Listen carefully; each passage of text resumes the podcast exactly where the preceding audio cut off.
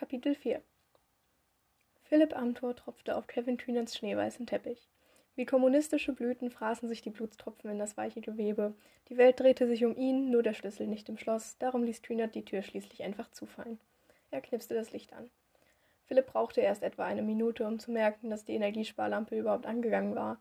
Kevin nahm ihm seine üppige Schweinsledertasche ab und stellte sie neben seinem Rucksack an eine Kommode. Philipp blinzelte sich in der Zeit das Blut aus dem Auge. Er schaute sich um. Tagsüber war es hier bestimmt sehr schön. Helles Parkett, große Fenster mit hölzernen Kreuzrahmen, beigefarbene Wände, Poster, Fotos, natürlich Wahlplakate, Topfpflanzen, ein extrem teuer aussehendes Vintage-Ecksofa, mindestens zwei Türrahmen ohne Türen. Philipp war ehrlich ein wenig beeindruckt, aber auch in seinen Grundfesten erschüttert. Wie kostspielig durfte Inneneinrichtung noch sein, wenn man die Abschaffung des Arbeitslosengeldes II forderte? Andererseits würde er sich bestimmt auch verwirrt allein in der Mittagspause wiederfinden, nachdem Kevin geschickt mit dem menschlichen Bedürfnis nach harmonischen Umfeldern argumentiert hatte. Lass mal sehen. Kevin hob den Kopf und hielt Philipp die Hand auf den seinen gerichtet entgegen. Der gab durch ein sein stummes Okay Bescheid. Wieder zerbarst der zwischen ihnen gehaltene Mindestanstandsabstand und er ballte die Faust, senkte den Blick, drehte sich demonstrativ etwas in die andere Richtung. Gerade hatte er sich noch beschwert, es sei ihm viel zu kalt und jetzt das. Kühnerts Motivation, seine Verletzung zu begutachten, schwand jedoch schnell, als seine rechte Hand rot wurde. War ja wieder typisch.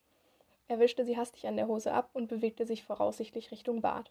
Das Maximum seiner Verstandeskraft ausschöpfend beschloss Philipp, ihm zu folgen. Seine Gedanken rasten. Das Blut hatte sich über sein Kinn nun den Weg auf sein weißes Hemd gebahnt.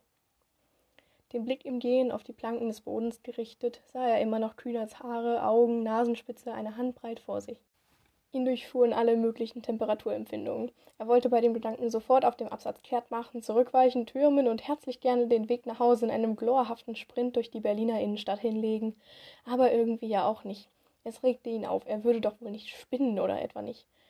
So, Moment, hörte er Kevin murmeln, als aus dem bisher einzigen betörten Raum Geräusche des Wühlens kamen. Metall auf Metall, Papier, Plastik.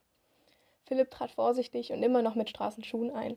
Bevor er sich versah, wirbelte Kühnert herum und Philipp konnte im Spiegel beobachten, wie seine Platzwunde unter einem weißen Verband verschwand. Er versuchte mit vollem Einsatz seiner Kräfte, jeglichen Augenkontakt zu vermeiden. Ein oder vielleicht zweimal erwischte er sich dabei, wie er wieder auf Kevins konzentrierte Stirnfältchen schielte.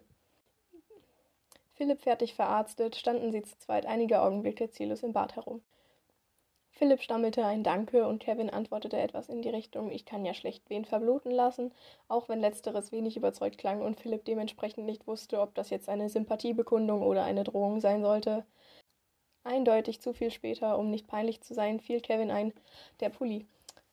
Auch Philipp hatte kurz vergessen, weshalb er überhaupt hier war. Er folgte Kevin Kühner, der sich zurück in seinem hochmoderne Küche-Wohnzimmer-Hybrid begab.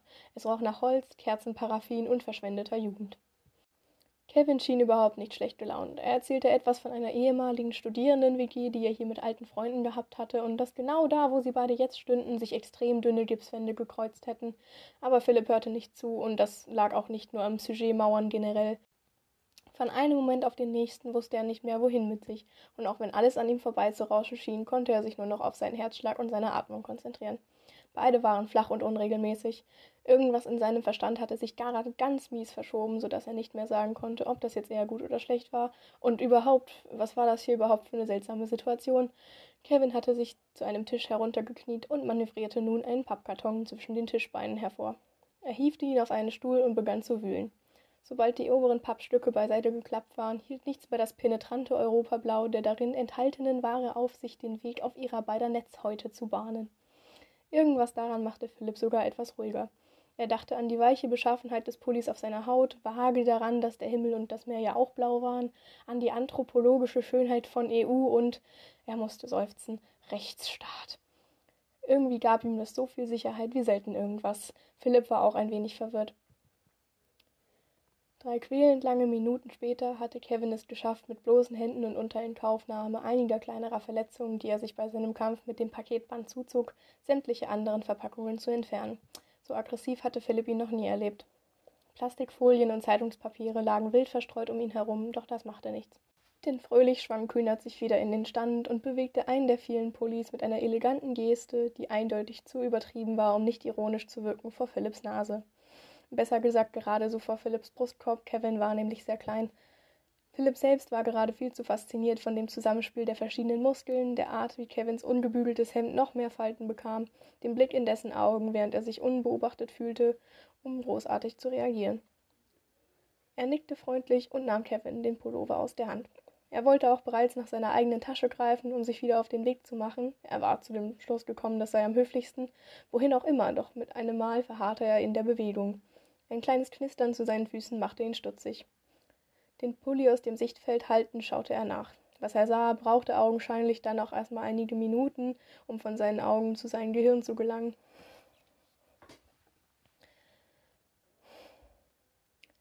Den Pulli aus dem Sichtfeld haltend schaute er nach.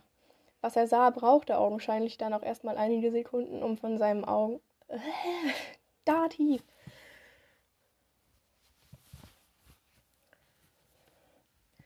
Den Pulli aus dem Sichtfeld haltend, schaute er nach. Was er sah, brauchte augenscheinlich dann auch erstmal einige Sekunden, um von seinen Augen zu seinem Gehirn zu gelangen. Ein kleiner Plastikbeutel, darin dunkle, grünbraune Krümel.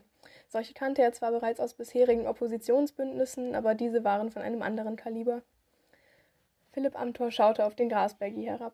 Ein Zucken in die entgegengesetzte Richtung nahm überhand. Er schwieg, doch blickte er kühnert fragend in die Augen. Der hatte den Blick gesenkt, selbst Philipp konnte erkennen, dass er in jeglicher Hinsicht ungewöhnlich rot geworden war. Es begann ein reger Blickaustausch, dem beide schon ab dem zweiten Mal nicht weiter folgen konnten, und während sie für gute fünf Minuten vor Kühnerts Haustür herumstanden, wie bestellt und nicht konsumiert, öffnete sich der luftdichte Verschluss der Plastiktüte langsam, aber sicher. Einige Krümel fielen heraus. Als Kühnert das nächste Mal betreten, verängstigt, verunsichert, den Boden linste, kehrte schließlich wieder Bewegung ein. Der Sozialdemokrat machte sich fix daran, mit der Fingerkuppe alles Rauschgift vom Boden zu pflücken und zurück in die Tüte zu streuseln. Philipp dachte an nichts, während er den Prozess des Aufsammelns aufmerksam verfolgte. Dieses Zeug sollte möglichst schnell verschwinden. Wieder mitfiebern können hätte er auch nur beim Mecklenburg-Vorpommerschen 27. jährlichen Amateurhunderennen in der Regionalliga Mecklenburgische Seenplatte. Als Kevin meinte, fertig zu sein, richtete er sich auf und drückte das Tütchen mit einer ungewohnten Vorsicht und Bedachtheit wieder zu. Philipp verstand nicht. Du hast da was übersehen, sagte er schließlich, nachdem Kevin die Tüte in seiner Hosentasche verschwinden ließ. Er deutete auf einen Krümel neben seinem Schuh. Kevin nickte stumm.